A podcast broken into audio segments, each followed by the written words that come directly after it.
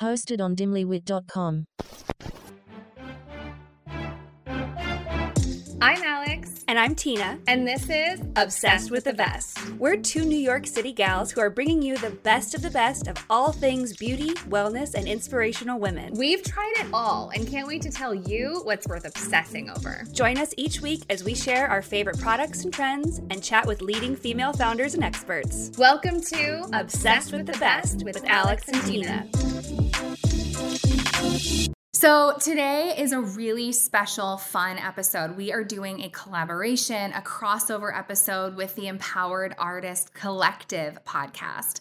Jennifer Apple is the founder of the Empowered Artist Collective podcast, and her mission with her podcast is to create a community for women and non binary artists seeking a sustainable and thriving career in the arts. So make sure you listen to her podcast called The Empowered Artist Collective. We will link everything below. We were so happy to spend an hour chatting with her.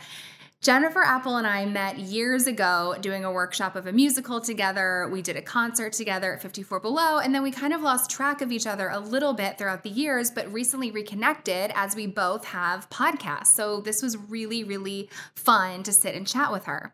So here's a little bit about Jennifer. She's a multi hyphenated artist who lives in New York City. She originated the role of Anna in the Tony Award winning Band's Visit First National Tour.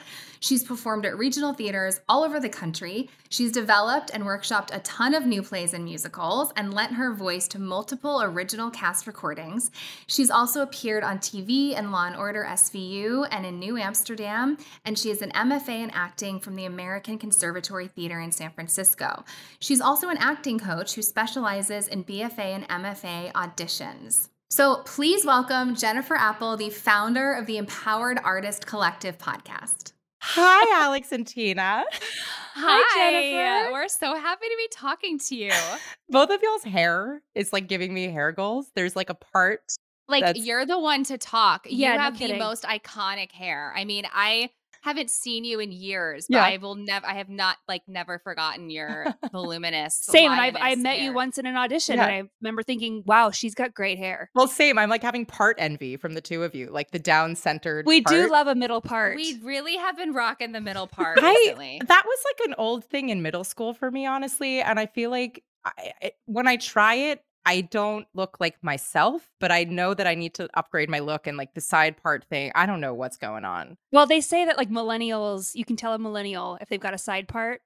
So I think all of us millennials Oh. are trying the middle part to. But I will tell you, because I'm also a curly girl. My Yeah. hair's straight right now, but when I'm curly, the middle part looks heinous. That's Right. what I'm right So- because you look. It's like a poodle moment. You can't not poodle. Yeah. It's terrible. So if you're ever gonna blow your hair out or something, then you can try the middle. Mhm, but no, mhm. with your curly hair, you gotta Yeah. roll with it. Yeah. Good. At least I have the stamp of approval from both of you because I feel like if anyone's going to know how this works, it would be the two of you.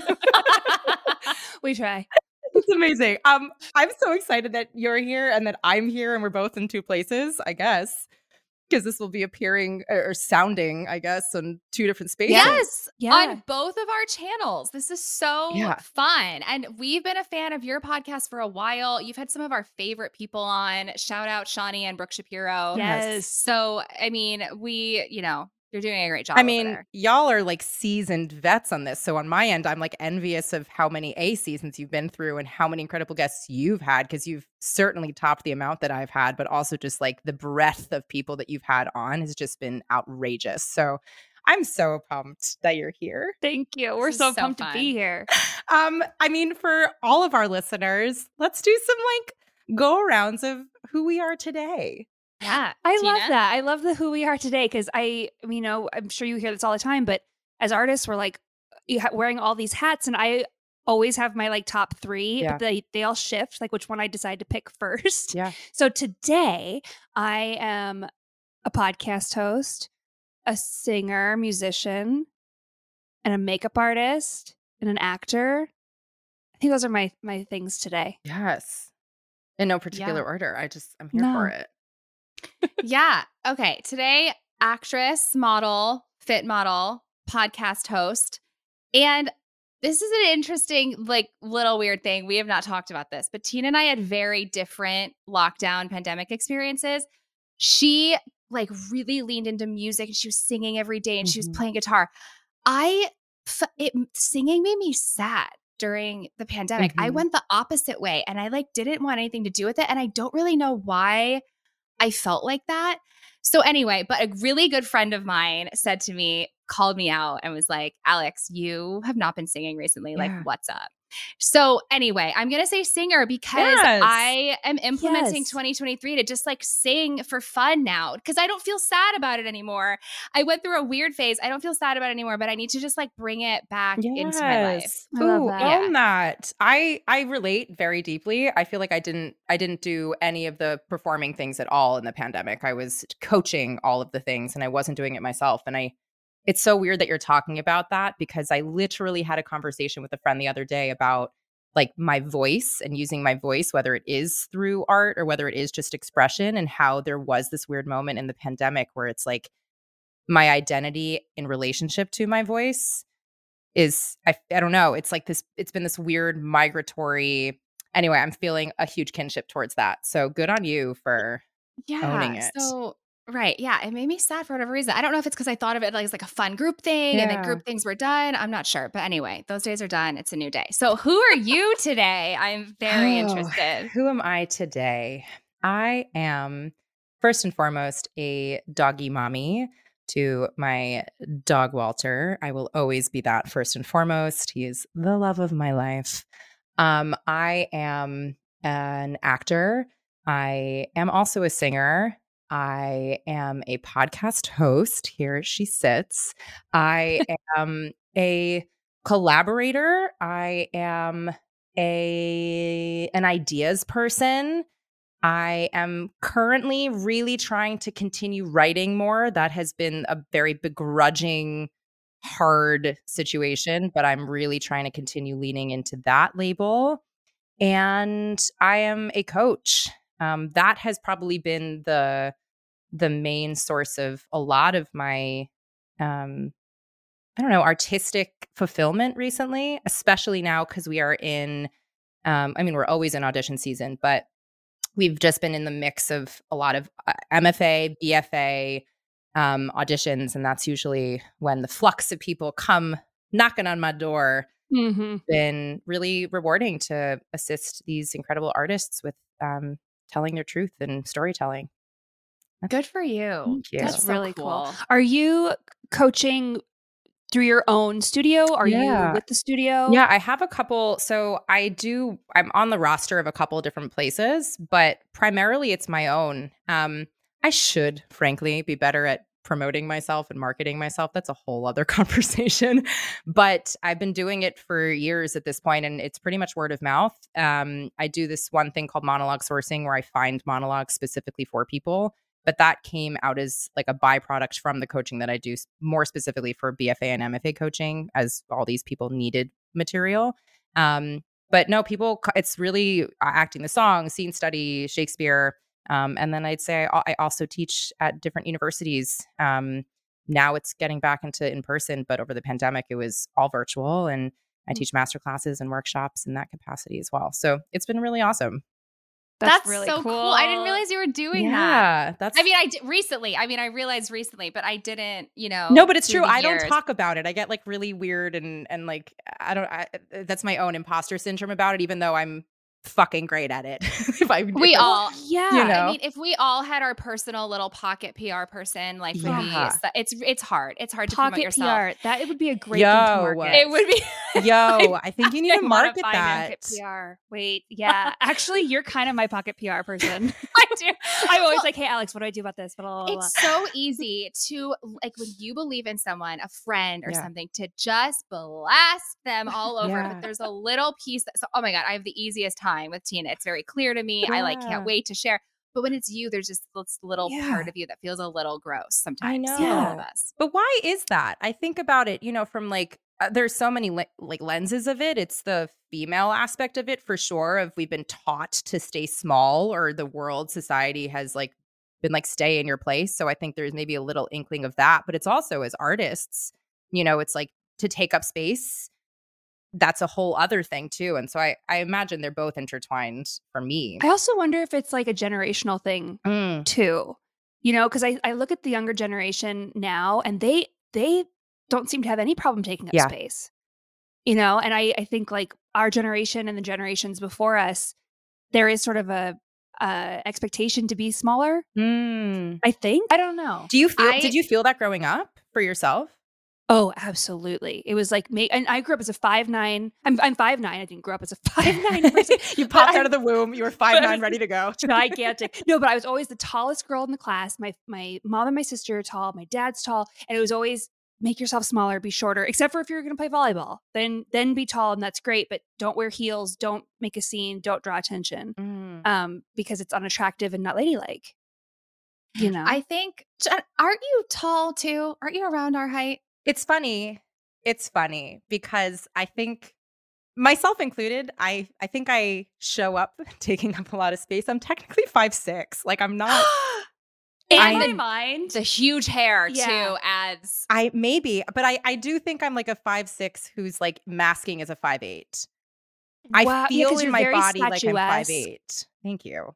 Yeah, That's so funny. Well, I, know. was telling Tina a little bit before we got on about how you and I met, and Yeah. we were do. It was like this year of different readings and concerts of Yeah. this musical Factory Girls, and I was explaining to her there are like the pretty cute girls, and there's like the tough girls, and they're called like the rusty girls. And so I just remember a lot of like belting next to each other, and our big hair. I had my hair curly, you had your hair curly. Our hair were like touching each hairs. other. Also, like we were like not like darker, but like we just have darker com- like Yes. features. So it was Right. like the Right. It was so Oh, God. it was so funny. But yeah, we both definitely I think grew up. We bonded over just being tall. And I got I'm 5'8. I'm a little shorter than Tina, but like I was 5'8 in sixth grade. Mm. wow. So like it, I we grew early and I felt like a giant ogre giant, you know? And mm-hmm. now I love it. But when you're 12, Yeah. you do not want to stand out. You don't want to, Right. you know what I mean?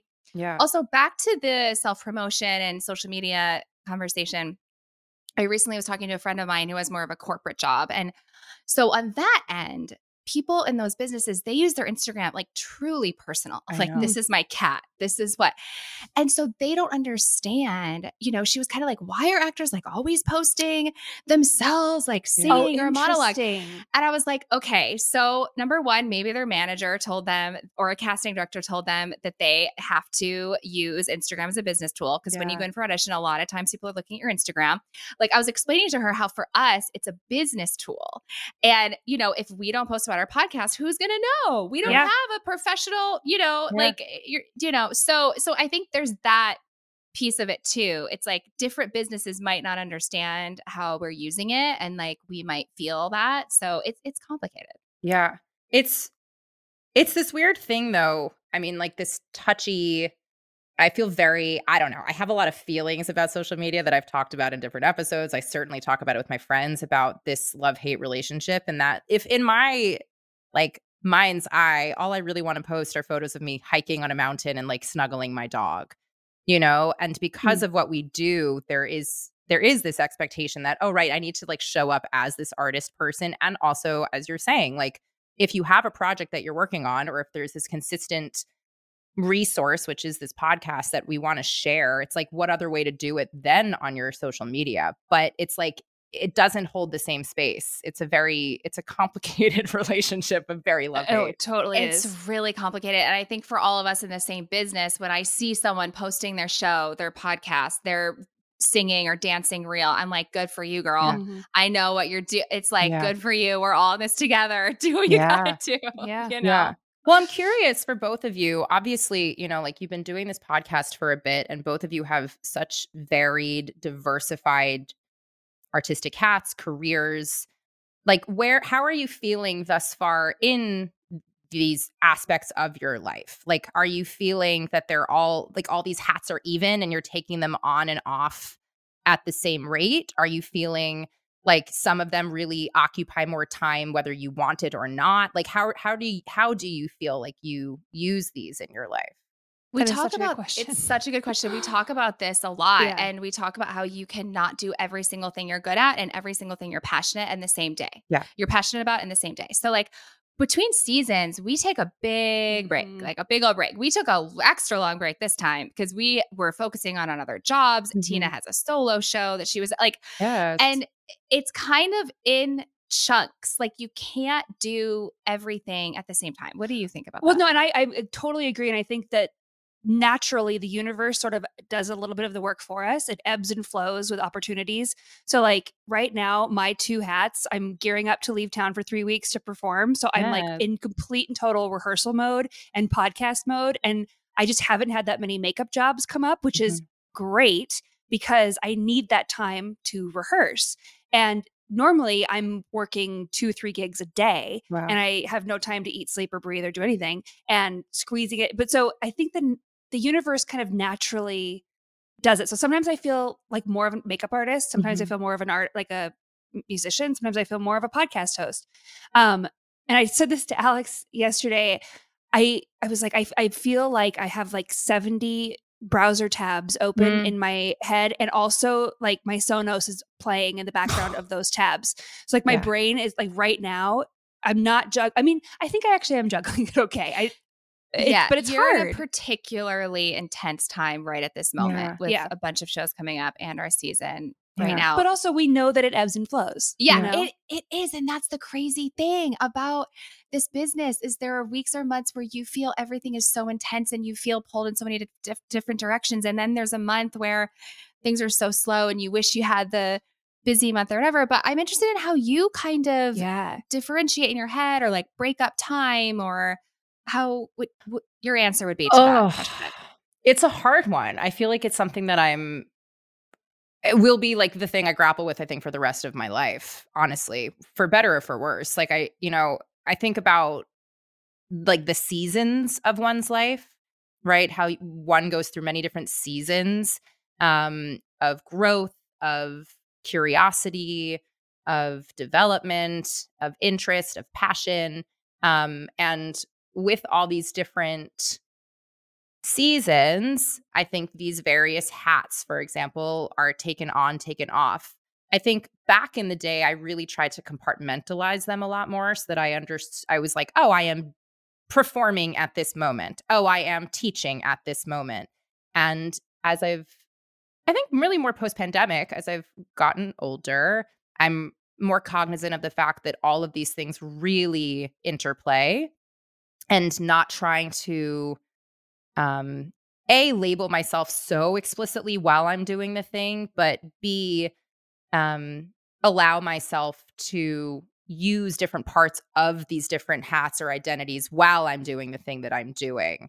Um so really trying to integrate i'd say as much as possible um which i know isn't really answering the question but it's like it keeps me like not feeling bad when i'm not able to do the thing that i really want to do which is often That, go ahead. I was just gonna say that makes total, total sense. And you know, I think sometimes when we try and compartmentalize too much, I find this anyway, it it's way more exhausting. yeah When I first moved to the city and was doing all of my support jobs and I was catering and babysitting and you know selling my soul to make a buck, Mm-hmm. and then like I'd go and I'd have the one day that I got to sing. yeah It would just everything revolved around that around that, and I'd be exhausted by the time I got to it.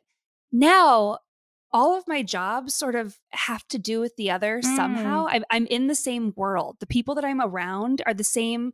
It's the same kind of people, and I'm really. I, that's why I got into the business in the first place was for this community, and so to have all of my jobs sort of have to do with that, they do feed each other, and it allows for the other to grow and have space while the other one might, you know, grow in a different direction. yeah They really do. And I think that the ability to realize that and recognize that definitely just comes with age because I think, you know, like what you were saying, Jennifer, about seasons, like I kind of think of it as chapters. Like there's these chapters where you're doing this because I had a chapter about a year and a half, two years where I was only, I was producing okay and I was working as a makeup artist for commercials. Not like all over the country, flying around for oh Merrill Lynch, Wow. uh, Wells Fargo, like these ra- and it, that's what I was doing, and and this was a, a little bit ago, and so I remember that anxiety of like, well, that means I'm never going to be the creative one again or I'm never going to be an actress again Yeah. or I'm not and now I kind of know the ebbs and flows and the chapters and the seasons and things come and go and I'm grateful for that period because I learned a lot. Yeah. And but it doesn't mean that that was my forever and ever and ever. I kind of circled back around to other things. Well, how do you gauge how do you gauge that in terms of like your expectations that you had on yourself, right? Like if you if you envisioned your life, you know, going a certain way or like a certain part of your career or a certain part of one of these identities reaching a certain milestone by perhaps a certain point, how do you clock that progress for yourself or how do you start to feel okay about the fact that perhaps something has to take a back seat while the other thing takes the front seat? It's really hard. I mean, it's really hard. It Yeah. takes a lot of, I think, self reflection and work, and a lot of uh, awareness of of yourself. And uh, there's this woman that I I follow that I love. My mom actually reads her like forecast every day. Her name's Elizabeth Peru, Mhm. and she reads the moon and the signs of the sun and astrology. And she's really very smart. And she, you know, as the new year was approaching, she was talking about how these new moons were happen- happening and Jupiter is like all these things that I am not going to relay correctly. But she was saying that, you know, the, this upcoming year, all of the things that we set into motion in 2011, this year are when those things are going to start coming back and they're Oh. going to start, we're going to start seeing the, the like fruits of those labors the the flowers of those seeds kind of come back things that we sort of started and planted in 2011 well I, I think we're all around the same age here. I was graduating college the year before. 2011 was a very tumultuous year for me. Um, and I remember telling my mom, what a cool thing, because I sort of felt like I went on this direction that I'm sad that I went on. And I Mm. thought that my my career as a performer was not going to be successful because I decided to go one way instead of another. And now I'm like, oh, I, I, cause I really did approach my 30s and I was like, well, I'm not, I'm never going to be in another show ever again. Right. It's just not in the cards for me. And the pandemic happened. Um, you know, all these things happened, and suddenly I'm have more performance work than I've ever had in the nine years that I've been in New York City. So I think it's like being open to the universe, being open to looking back at your past, and also, like Alex said, like be aware that like these are cycles of life, and they nothing's ever done. Yeah. And especially for women, I mean, I know this is something I fight against all the time. We all do, but you mentioned, okay, I hit 30, and it's like we put these ages on Yeah. ourselves. Okay, by this age, I'm doing this by the and no one does that to us really. I mean, eh, sure, maybe society and women age it, but like we a lot of times it's our internal monologue of like, well, if something hasn't happened by this age. So I find myself really looking to women and looking up to women where they accomplish this one goal later or they accomplish something at 40. Like I always try to bring myself back to earth and back down to ground myself with those reminders. Yeah. I think about like, I mean, you're just listening to you speak. I, I like where we get those expectations from. you know, it's just like, was it I- like in my mind? It really has to be a societal pressure, subconsciously or consciously, just from like the messaging that we're receiving. I think nowadays, there with social media being so prevalent and the way in which we're able to curate our little bubbles of what we're receiving, for better or for worse, it's possible that you actually may be receiving quote unquote better or different messaging that isn't setting you up for these aged marking, you know, ex- expectations. But I know for myself, just like even looking back on my life and looking up to different people that were role models or even um, things that I read or surrounded myself with, I I definitely felt that there was messaging told to me that if I didn't rec- like achieve X by a certain point, then my worth is not what my worth is just inherently by being a human being. You know, I think that that really was something that I received and frankly have like worked a lot on in therapy to rewire of Mhm. my own self-worth regardless of what's going on in my life or my achievements. Um but it's hard to separate those things when you're when you're receiving all these messages around you especially things that you received when you were younger. So Yeah. I have kind of a funny story. Ready. So I can't remember which one, but one of the Broad City gals, and I cannot remember which one. I'm so sorry. She has this theory that she shared on Armchair Expert that the movie My Best Friend's Wedding ruined millennial women. And here's why. It's Okay. so about she's 28, she's 28, she's 28 Oh my god. they like hammer it home. And so she's 28. She's a food critic, revered at the New York Times. The opening scene is the whole restaurant is like quivering in their boots. They're all nervous. She's there. Oh my God, it's her. She's 20. And it's like at 28, first of all, you don't have that job no. where everyone is chance. scared of you. as a No, woman everyone how many years ago in New York City. you. Like, I'm sorry. You're still at the shitty job, whatever. Yeah. You're Yeah. still full throttle in your 20s. So, first of all, it told us that by 28, we are at the top of our field. We are the boss. Everyone is terrified of us and we are making so much money. Then they have a pact together, her and her best friend, that if they aren't married by the time they're 28, they marry each other, which tells us, well, if it doesn't happen by 28, it's yeah, all you're a dried up I old Oh, yeah. got maid. this theory. I mean, it's such a Wait, small, that is but, like, actually so it's true. so true. We all watched that movie Yeah. as children, and they hammer home her age constantly. Yeah. You know, they I think of say it. 28 and I'm like, oh my God, that is just like a newborn baby. yeah bless the souls like Yeah. Bless them. Oh my God. Yeah. 28. I mean, I thought it was brilliant. We are supported by Ombre Lab. Are you struggling with bloating, moodiness, constipation, weight gain, or acne, and you just can't figure out why? Well, the answer could literally be in your gut. Your gut contains trillions of bacteria, both good and bad. And when your body doesn't have enough good bacteria, the bad bacteria flourishes. And when this happens, it can cause all kinds of symptoms. Ombre Lab makes it really easy to check on your gut health by offering an at home test that can measure your bacteria levels. The test will ship right to your door with easy to follow instructions. And then when you get your results, they'll give you a detailed breakdown of your gut bacteria, let you know what foods to eat more or less of, plus send you personalized probiotics to heal your gut with a subscription. I did this at home test. It could not have been easier. So if you want to start feeling better, visit ombrelab.com and enter code OBSESSED at checkout for $30 off your first at home test. That's ombrelab.com with code OBSESSED at checkout for $30 off your first test. For more information, just scroll down to the bottom of the show notes for this episode. Thank you to Ombre Lab for sponsoring this podcast. So, guys, Tina and I love therapy. We have weekly FaceTime therapy sessions, and it's what gives us the tools to help us through all the things that come up in life relationship, career issues, self esteem building, learning boundaries, you name it. So, BetterHelp offers easy, accessible, and affordable virtual therapy options. So, first of all, finding a therapist can be really daunting. And with BetterHelp, you don't have to do any of the research because they will do that work for you and they'll match you with a therapist in under 48 hours. Second, it's incredibly convenient because you don't even have to leave your home. BetterHelp offers video, phone, and live chat sessions. It's honestly always a good time to invest in yourself and invest in your mental health. So, Give BetterHelp a try and see for yourself why over 2 million people have used BetterHelp.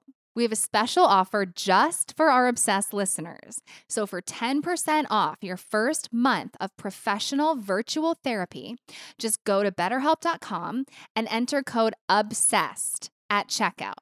That is betterhelp.com with code obsessed at checkout for 10% off your first month of virtual therapy. For more information, just scroll down to the bottom of the show notes for this episode.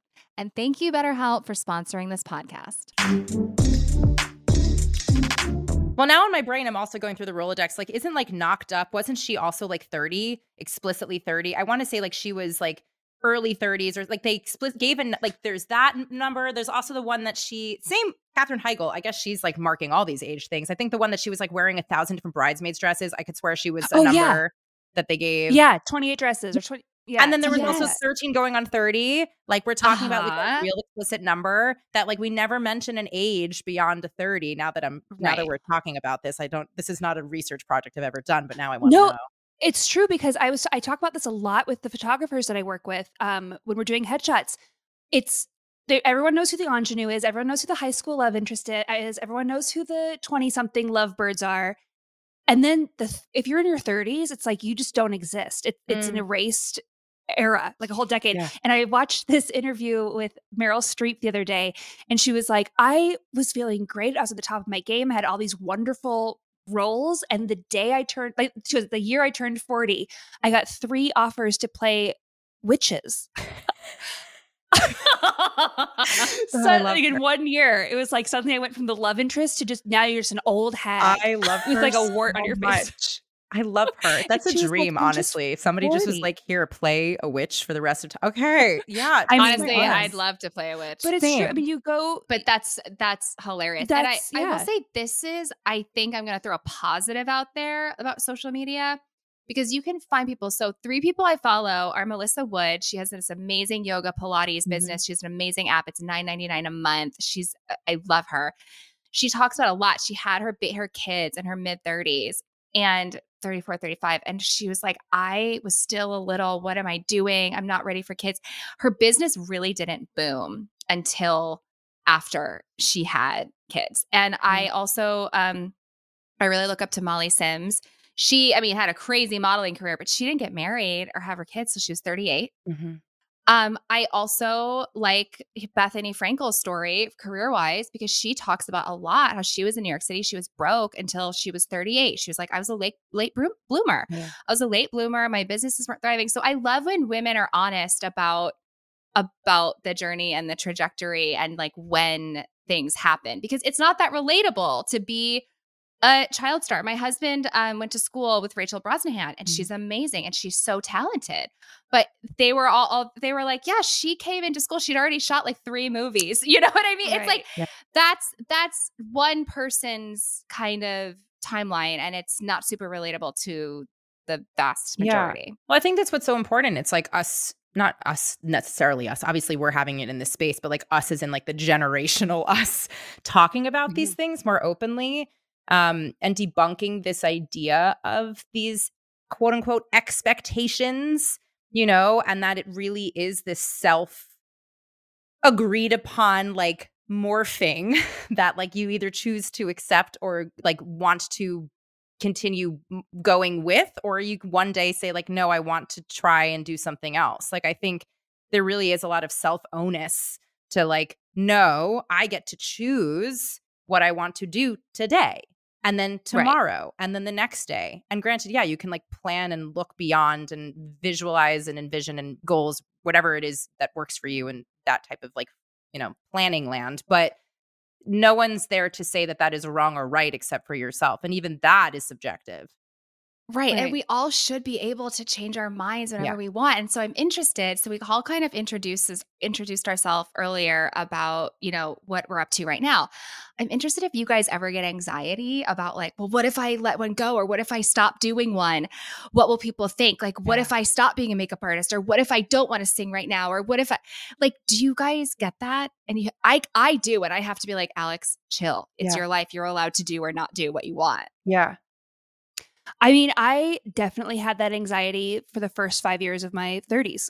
I turned 35 in November, and suddenly something clicked. And I'm not going to say it won't click back, but I'm suddenly like, wait, I get to decide. I get to decide. I have autonomy over my choices. And I I had a lot of anxiety about being single. You know, I've been single for a long time. I don't have kids. Um, and I was really stressed about it. And I spent a whole lot of time last year dating and trying to figure out like what was wrong with me. And turns out I just really enjoy my company and I don't really need anyone else's company right now. And if someone comes along, great, but I it's not something I want to expend my energy searching for because it doesn't feel like something that's missing. So when I turned 35, I sort of felt a little bit more secure than I had felt in a long time about those things. But there is definitely that fear that creeps in of like, I'm never going to do another cruise ship contract. I'm Mm. never going to go and leave for six months and do a show. Or maybe I will. I don't know. I yes, there is anxiety because it's like, oh, I'm too old to do this. It's like, but am I? We get to decide, right? yeah Oof. I went more through like an anxiety of like letting people down. So like right before the pandemic, I was producing a lot of like photo shoots and things Oh. like that. I was putting some concerts together. I produced this whole exhibit that a photo exhibit that benefited the Times Up Legal Defense Fund, and it was Yes. just so successful. It was, and I loved it. And then the pandemic hit. And what I learned is I was not put on this earth to deal with COVID guidelines and hire a COVID officer. And that's like 80% of being on a set or and it's just not for me and i decided i wanted all of the things i love about producing to go into the podcast Mm. but i had this fear of like oh my god will people think i'm just like giving up or not finishing what i started or just i had a fear of like what other people would think about that Mm. and and then had to rein myself back in and say you don't have to explain a damn thing Yeah. you made a turn you rerouted Can I Yeah. share so and th- you can say cut this out of the podcast. Sure. Can I share a story when I came over this evening?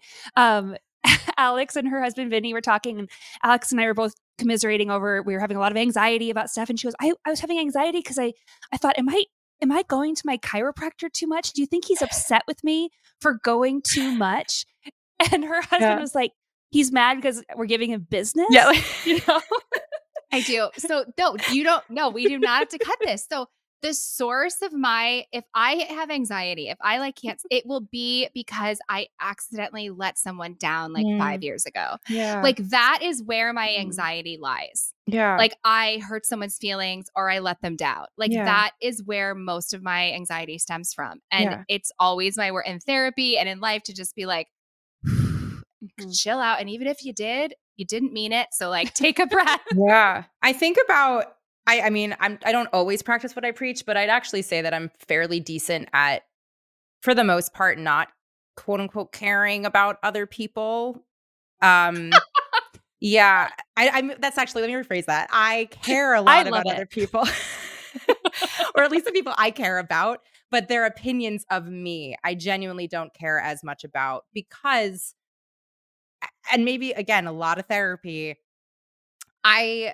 i've gone on a long journey in my life about self-acceptance you know kind of going back to what we were talking about earlier of like you know taking up space i take up space. I always have. I have a lot of opinions. I'm a strong person with beliefs that i'm not afraid to share. Something about me walks into a room and people notice and I used to apologize for it and I was told to shrink for it. And in grad school specifically, it was a time where I really had to own it.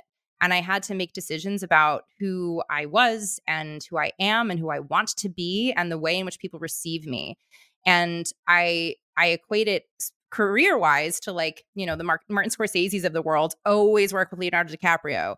You know, like there's it's not like nobody else could sure nobody else can do what leonardo dicaprio does but like there's a reason because they really have an incredible rapport that they love working together you know? And i i really do believe that like if i show up like myself and fully like myself then i will hopefully be attracting those people who also vibe with that energy and i'm meeting those people who i vibe with simultaneously. With that said perhaps my circle stays a little smaller because I'm not trying to appease everyone and make everyone like me. Um, you know, again, I say that it's not easy, um, but it's also like no one actually cares about anybody other than themselves. And maybe that's like a very bold statement to say, but we all only care about ourselves. We are animals. Like when push comes to, su- to shove, Mhm. it is survival of the fittest. And like you need to like do your own shit to make sure that like you can survive your day and do it well. And so no Mhm. one's really, really paying attention to all the stuff that you're doing because they're so preoccupied with themselves. And for me, that has been such a release where it's like, if I think if I think about my day and how like focused and lasered focused on on the stuff that I'm needing to do, I don't even have time to think about what anybody else is doing. And I imagine it's the same thing for somebody else. So like I guess this is my offering to you, Alex, is like, I know it's like easier said than done, but like no one cares. It is. And and and it's like that is kind of my lifetime practice. Like I always just have to I constantly practice bringing myself back to that Correct. because I know no one cares. Yeah. Sometimes my body doesn't. You Yeah. know what Yeah, I mean? no, I and so I always have to bring myself back to that. And I think in this career when you're dealing with so many different personality types and you never know kind of like what's coming at you, to just take a minute and not, you know, make sure that you don't like morph to what Yeah. all of the other people coming at you need Mhm. you know, is a thing to be aware of because we're we don't have jobs where we work with the same team every week, all Right. day. Yeah. You know, it's like, oh, I understand he's like this, she's like this. I mean, it's constantly new, new people, new energy coming at you. Yeah. Mhm. Well, I want to go. I what you were saying about people don't think about you as much as you think about yourself. I mean, my dad used to say that all the time growing up. You know, Mm. ninety five percent of the time you're thinking about yourself. You're not thinking about the other people. And yet he would also always say, you always need to think about the other person. Do unto others as you would have them Yep. do unto you. You I always think. And so it was very like kind of conflicting information Mm. growing up. Um, I had this realization in the tub the other night. I was meditating and It's where all good Um, information happens. I'm telling you, in the right? bathtub, in the shower. Yeah. And I was Mhm. thinking, like, you know, why I am the way I am when it comes to dating or relationships. And I I know all of the proper like gentlemanly things to do. Like Mm. I'm the first to open someone's door. I would like to pay their tab. I would like to walk on the outside of the street. I know every uh, everything's my dad taught me those things. And I was like, "Oh my god, I was raised to be a gentleman, Mm. not and expected to be a lady." Interesting. and I realized that, and I was like, I wonder ho- if there are other people out there that have something similar. Of my dad raised me; he was like, "You need to be a lady," but he raised me to be a gentleman. Well, we taught we had someone on the podcast who was really explaining the difference between masculine and feminine energy and more in energy, not in like physically presenting, but in energy and how Mhm. we all kind of need a perfect mix of them. And she was kind of telling us that we can both be really a lot in our masculine Mhm. in in different ways and the feminine is more relaxing, receiving, attracting, letting Mm. things come to you. And the masculine is like, I'm gonna make this shit happen. Which, like, if you're you move to New York City and do what we do, we all have You like, kinda we're all that have that, personality right? type, you know? So Yeah. I for me, I like I I'm mm, I want to push back on that so badly. Like I know it's it's the way we've been taught and it's the way that society is built that there are these masculine, feminine energy, whatever expectations. Like uh, like we've been taught that it is the way that it is, but like my inner gut is like wanting so badly to push against that. Just I think because it's like Yeah, that is what's setting us up for these boxes and making us feel like there are these expectations. Going back to what we Right. were talking about, like those things are what's setting us up for quote unquote failure in that like we're not feeling like we are empowered to just exist and be the way we need to be, which may be more quote unquote masculine, which may be more quote unquote feminine. But really, when push comes to shove, it's like all of that is you. right. So the thing that made it click for me is that it's like if someone only trained the right side of their body and Okay. not their left. Yeah. It it less about who you are and more about balance. Okay. Like if you're the push, push, push, push, push kind of gal, take a day where you don't make a plan and let yourself chill. Like more about the balance. So, Yeah. or if you're chilling a lot and you're always like the universe will will bring it to me, maybe you need to set yourself a little to do list, girl, and like write it down and like take some action. That's what kind of made it click for me. Is it's more of like a balancing and less of like having to do a certain thing. Yeah, I like that. I like that a lot. It kind of reminds me, this is totally different, but not where uh, on an episode we had with Heidi Marshall, she talks about when she's working with actors and like they're doing a self tape, how usually we come in with an idea that we want to do it a certain way. And she was always like, okay, let's f- completely flip it. And a lot of artists are like, no, it's I'm supposed to be the villain. And she's like, cool. What if the villain was chill as fuck? like, Mhm. and then what are you going to learn and discover while you're doing the total opposite? And I think that for me, what you just said, Alex, makes a lot, it, it clicks in that like giving yourself both or like offering from the space that maybe isn't your natural go to will automatically Yes. kind of like integrate a little bit more from perhaps the side you are more used to into like a whole. Yes, Mhm. exactly. So, we've recently learned just how many toxic ingredients are in our nail polish, but I love doing my nails. I'm sure you love doing your nails, which is why we love K Ferrara Color because it's a luxurious nail polish and hand cream line that uses all clean formulas. You know, I love that hand cream. I'm obsessed with it. After I've had a long day of sanitizing my hands and working with makeup and doing all that, my hands are so dry and I love the hand cream treatment. It is a lifesaver for dry, cracked hands.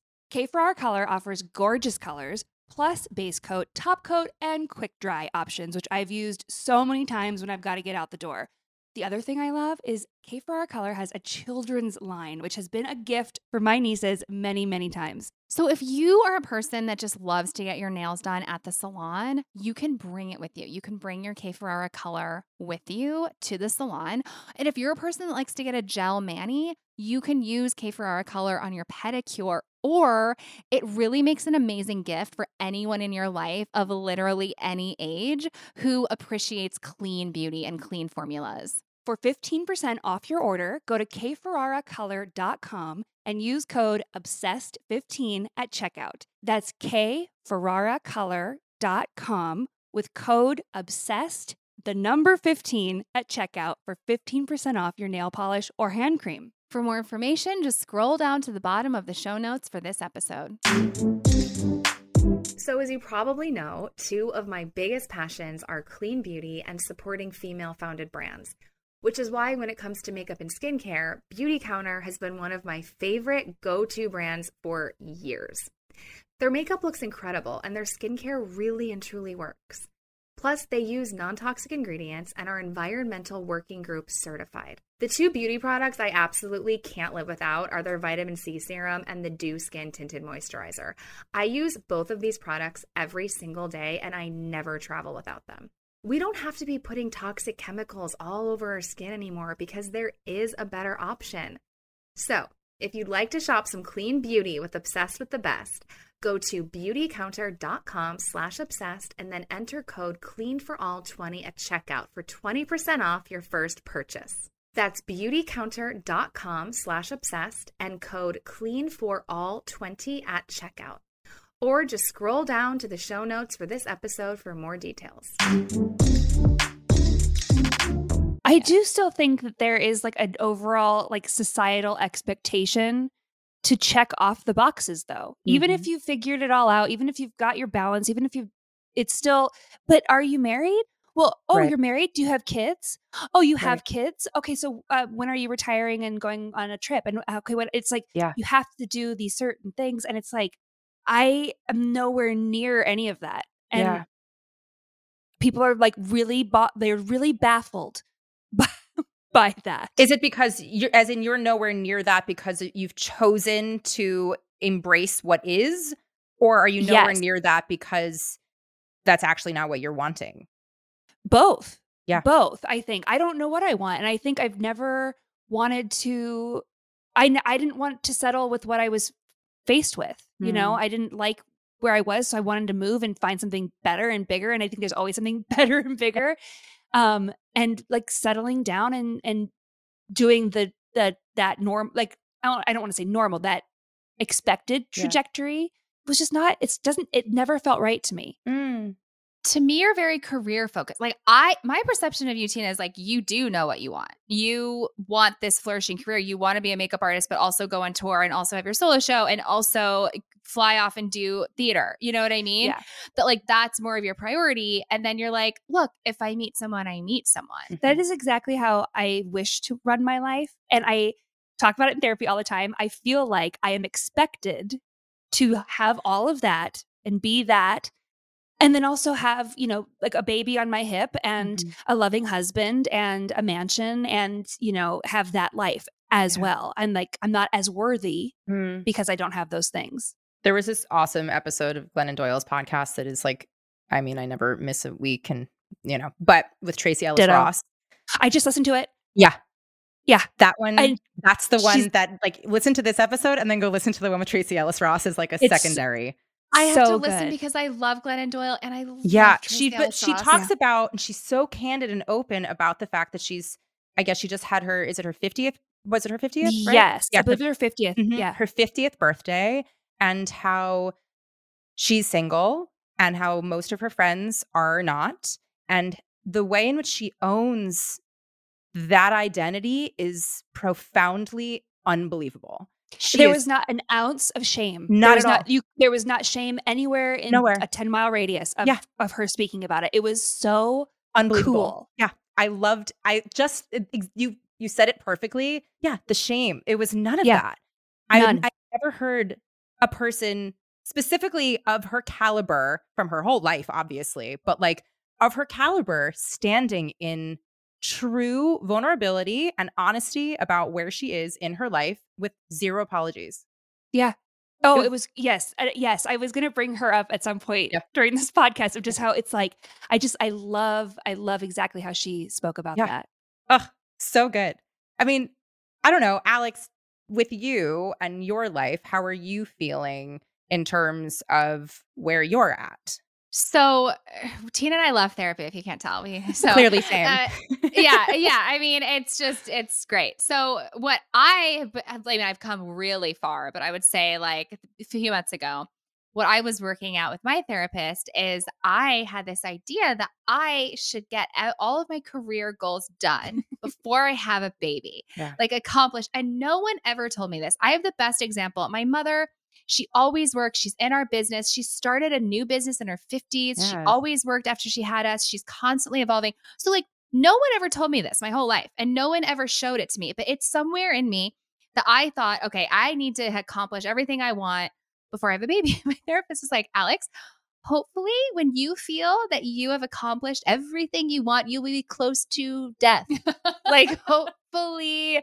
So, like, let's just throw that. And she's like, talk about control. You can't Yeah. control when you get pregnant, and you can't control what the hell happens in this insane career you've Yeah. chosen. Mm-hmm. So right now I have been, and I'm feeling at a good spot right now of just throwing all the timelines, all the stuff out the window because, and again though, it, it's not like you wrap it up in a bow. It's a day and you're done. It's a daily practice Yeah. of like things will have goals and kids are going to happen Yeah. Mm-hmm. when they are meant to happen, and there's no control there. So. Oh, yes. Look at you. Yeah, I mean, so we'll see. How about you? Yes. Are you putting limit, you know, are you working on any sort of like limitations or breaking down limitations you put on yourself? Oh, yes. And I feel I was talking to my therapist. Everyone needs a good therapist, y'all. Oh, absolutely. Truly, I was talking to my therapist about how nothing in my life, truly not a single thing in my life looks like what I thought my life would look like. Not a single thing. Um for better or for worse. And how also simultaneously there's so much for me to be grateful for and to have gratitude for while also being really sad about the things that I wish were different. And I don't give myself, you know, resolutions or expectations for uh, New Year's, but I I give myself like a word and a lot of my word has been patience and also um being really present. And I think by incorporating those two things more into my life, hopefully I will continue to uh, attract and um, open myself up to the things that I really want. I think I've readjusted my idea of the way in which it will come. Um, I think that's really the biggest thing. It's like I thought it would happen by a certain time in a certain way, and the timeline is gone. So that I, I, I that part no longer w- worries me as much because it just hasn't happened. So what what the fuck is a timeline anyway?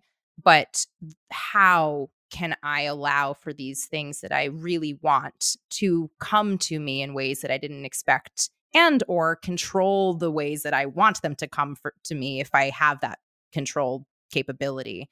Um, but it's been it's been hard. I think in your third when one reaches their 30s, no one talks about your 30s. And so I No. you, you hear all about your 20s and you hear all about your 40s and beyond, but like this this 30 decade in some ways feels really exciting. I love being in my 30s so far, but it feels really exciting cuz they're really I don't know the the besides the like you will not have the things by your time you're 30. That's already out the window. So now that I'm here, it can be literally anything because no one has like told me what the 30s should be.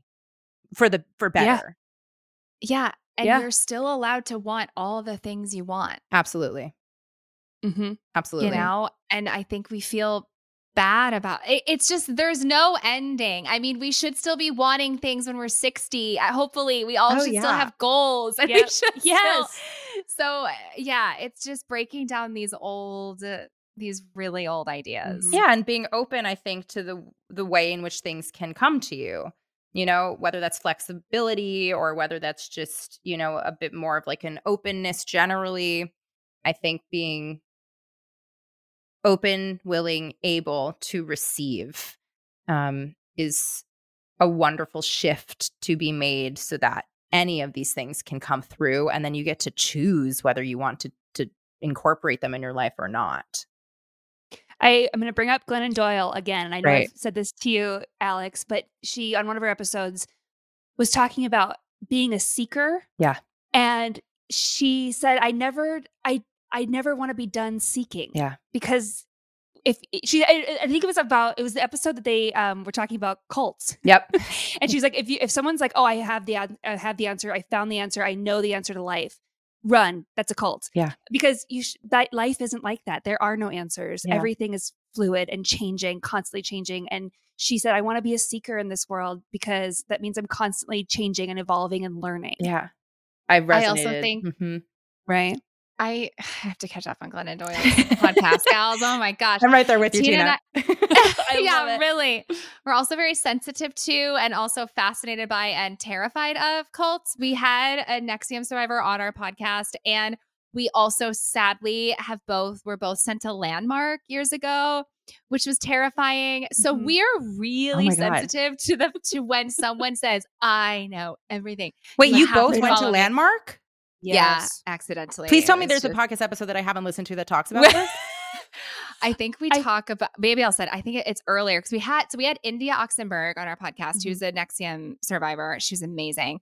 But yeah, and we had a whole talk about about cults, but we're really I mean, so no, but when have you talked says- about it? I want to know about your about about landmark? Yeah, we did a Okay. brief Yes. landmark, but I feel like we should revisit it because think I, have a should like people get ask a lot of questions Ugh. about it. God. Yeah. But it's I mean, it's terrifying. I do not have good memories Mm-mm. about it at all. Good. It basically teaches you not to trust your gut, not to not to trust trust your It's instincts. so which- like NXIVM. it's so NXIVM, which as women, we have such strong, Oh, yeah. good instincts. Yes. And we should be listening Mhm. and like honing those in. And something we talked about with India is India said, you know, NXIVM taught me not to trust my instincts so that when I was scared, I didn't know if I'm scared, like nervous, like, oh, because it's a job interview, Mhm. or I'm like, oh, there's a predator in the room. Yeah. It's like Oh, when we right. listen, we learn to like differentiate between. But anyway, when someone says to Tina or I, God, I just don't know, I'm still figuring that out, we like immediately trust them. Oh yeah, we're like, oh, that's great. Come sit with us.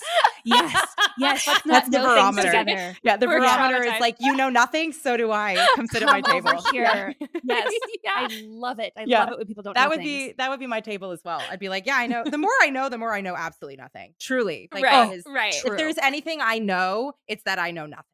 And if there's anything I know, it's that I will know even less tomorrow and the day that until the day Right. I die. Truly. yeah, next week. Yeah. yeah literally that um as we like wind down our time i'm I, I know here on our pod and i imagine your pod too we're all about like a a tool a trick a resource a takeaway is there anything that's on your heart that you want to throw into the space whether it's like about expectations or about something that you've started incorporating into your lives as like a practice or something that's made you know, feeling okay with the not okay a little bit better? Is there something that maybe is like on your hearts?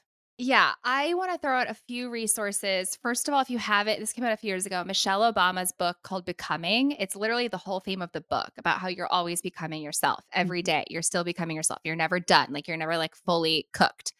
Um also the Melissa Wood health app it's 9.99 a month. There's a lot of meditation. It's not just workout it's meditations and just her whole story is inspiring And then the podcast by a friend of mine, Annalisa Lemming, called A Balancing Act. We had Annalisa Yeah. on our last season. You did? I missed that somehow. I have to go back and listen. Yeah. So she, especially if there's moms, she is a mom. Her little guy, I think he's like two ish. His name is Gabe, and she's pregnant with her second right now. And she's a creative type and just really, you know, gets in and dives deep with their conversation. So definitely check that out. and you can also go back and listen to our episode with her. Yes, for sure. I have to. what, about, Um, what about you, Tina? Okay, what is the what is the girl's name that hosts uh Skinny Confidential? Lauren Lauren Everts. Lauren Everett's. Yes. Okay. Okay. So Lauren Everett's. Okay. Combination of Lauren Everett's technique and um my friend Maggie Maggie Holland Beck, who um she is a therapist and she's on Instagram uh and she's wonderful and she posts wonderful like meditations and things. Um I did a, a gratitude practice with her a few years ago and then Lauren also kind of does it in her like daily layout of Yeah. have you seen this it's like a journal that you do and I, i've been doing this journal since the pandemic where you write out your day and the, you write out you know what book am i going to read today the podcast i'm going to listen to the music i'm going to listen to um, and then you write out what you're grateful for who you're sending happiness to and how you want to feel that day and then below that you write your to-do list Wow. and you've got you know so it's a whole kind of journal page and i have found it to be so helpful and when i did this gratitude workshop with maggie a few years ago it was i i learned how to be more grateful and that you can be grateful for the things that you think that you're unhappy with Yeah. you know i'm grateful that i feel this pain in my shoulder because it's my body uh, telling me that i need to go take care of it in this way Yeah. whatever um but but by starting each like each morning by just writing three things that i'm grateful for whether it's the coffee in my cup or um, the time that i have you know right now when i'm not working as much it it really does help put things in perspective Yeah. for me when i feel like i'm not doing enough Yeah. when i feel like i'm not where i want to be in my life i go oh my gosh well could you have written this gratitude journal entry five years ago absolutely not Yeah. you would have gone i wish i had more time i wish i had hot coffee in my lap but i'm you know dragging my ass to some horrible job in midtown you know i wish i had this i wish i had this and now i'm like oh wow i, I have all these things that i've wished for and i think that reflection is really helpful I mean, because you always, your younger self would be so impressed with what you're doing now, but you Oh, lose sight of it. So yeah. that's a really good way to actually make yourself remember. And lo- I mean, Tina, I, our little kid selves would be like, "What? You guys are so cool! Like you're living in York City, and you you're only doing creative Yeah, jobs. Like what?" But Yeah. the day you get really lost in the day to day of, you know, I'm not doing enough and the things and all that. So that's I that sounds really cool, Tina. I didn't know you were doing that. I also, Oh. I mean, to tag on to that, I've been doing the five minute journal for the past two years. It's the same type of thing. It's one page. Um, there's a morning half and a night half, and they're the same questions every day. It's even shorter. It takes you literally a minute if you act, unless you're having Love a really that. hard day. But there's the three things that you're grateful for. Um, what would make today great, and one daily affirmation. And then at the evening, it's like, what were three things that were awesome? And what did you learn today? Or like, what's something that you want to take away from today? That's it. And I've been doing that it. for two years. And same type of thing where it's just, you know, to come to yourself, especially when it's hard, and to have to find something that's really hard to be like, what am I grateful for? And you just Yeah. get go small. Um, my dog will always be on that list, you know, it's like, no, or I have a roof over my head and clean water, you know, like really Mhm. basic if it's tough. But to come to that practice really does on a micro level do some inner shifting. Um, Yeah. molecularly that, you know, I'm not a scientist clearly, but uh, it has to No, I it it does, and it, it we're all you know part of this giant universe, and I really do think like putting that energy out in the world, it's good. It's good juju. Yeah. You You know, know? and I was listening to a scientist talk about this though. And to your point of like, we're hardwired to think about ourselves and survival. We're hardwired wired to wake up in the morning and think, what can hurt me? What's dangerous? Correct. Like, is there a bear attack? Is there some, you know, but we're in a day and age where like, if you're lucky, we're going to wake up and like, eh, we're going to have coffee. Like, we're not in immediate danger. So we have to rewire our brains to not look for it, you Yeah. know, like Yeah. in this day and age. Yeah. So It's so hard. yeah. Um, yeah. I adore you both so much. I'm This was so you. fun. We This were so looking forward to it. We love your podcast. We're so proud of everything you're doing. same. I gotta say, I was I told Alex I was really cranky. I think I'm PMSing. Um, and I was just had a cranky afternoon and I feel so much lighter and better. And I might not even have to take my Xanax when I get home. Yay! Oh my god, little wins. This was little great. wins. You can save a pill. Save it for a rainy day. I know. Yes. I'm So I'm great. so grateful to you both. I think your podcast is such an incredible resource and empowering. Um, I love that we get to now share our people in this way because your people are my people and my people are your people. Um, Yes. so that just warms my heart. Me too. This was the best. Thank you so much. Thank you. Yes.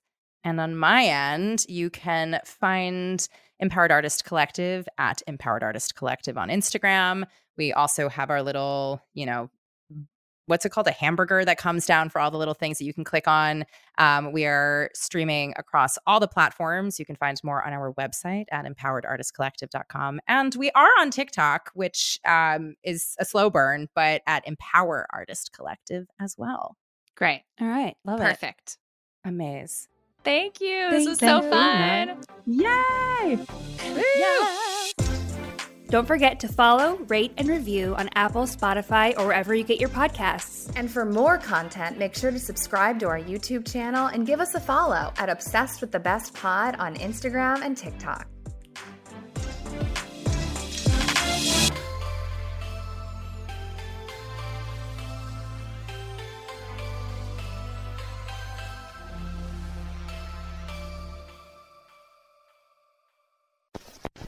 Hosted on dimlywit.com.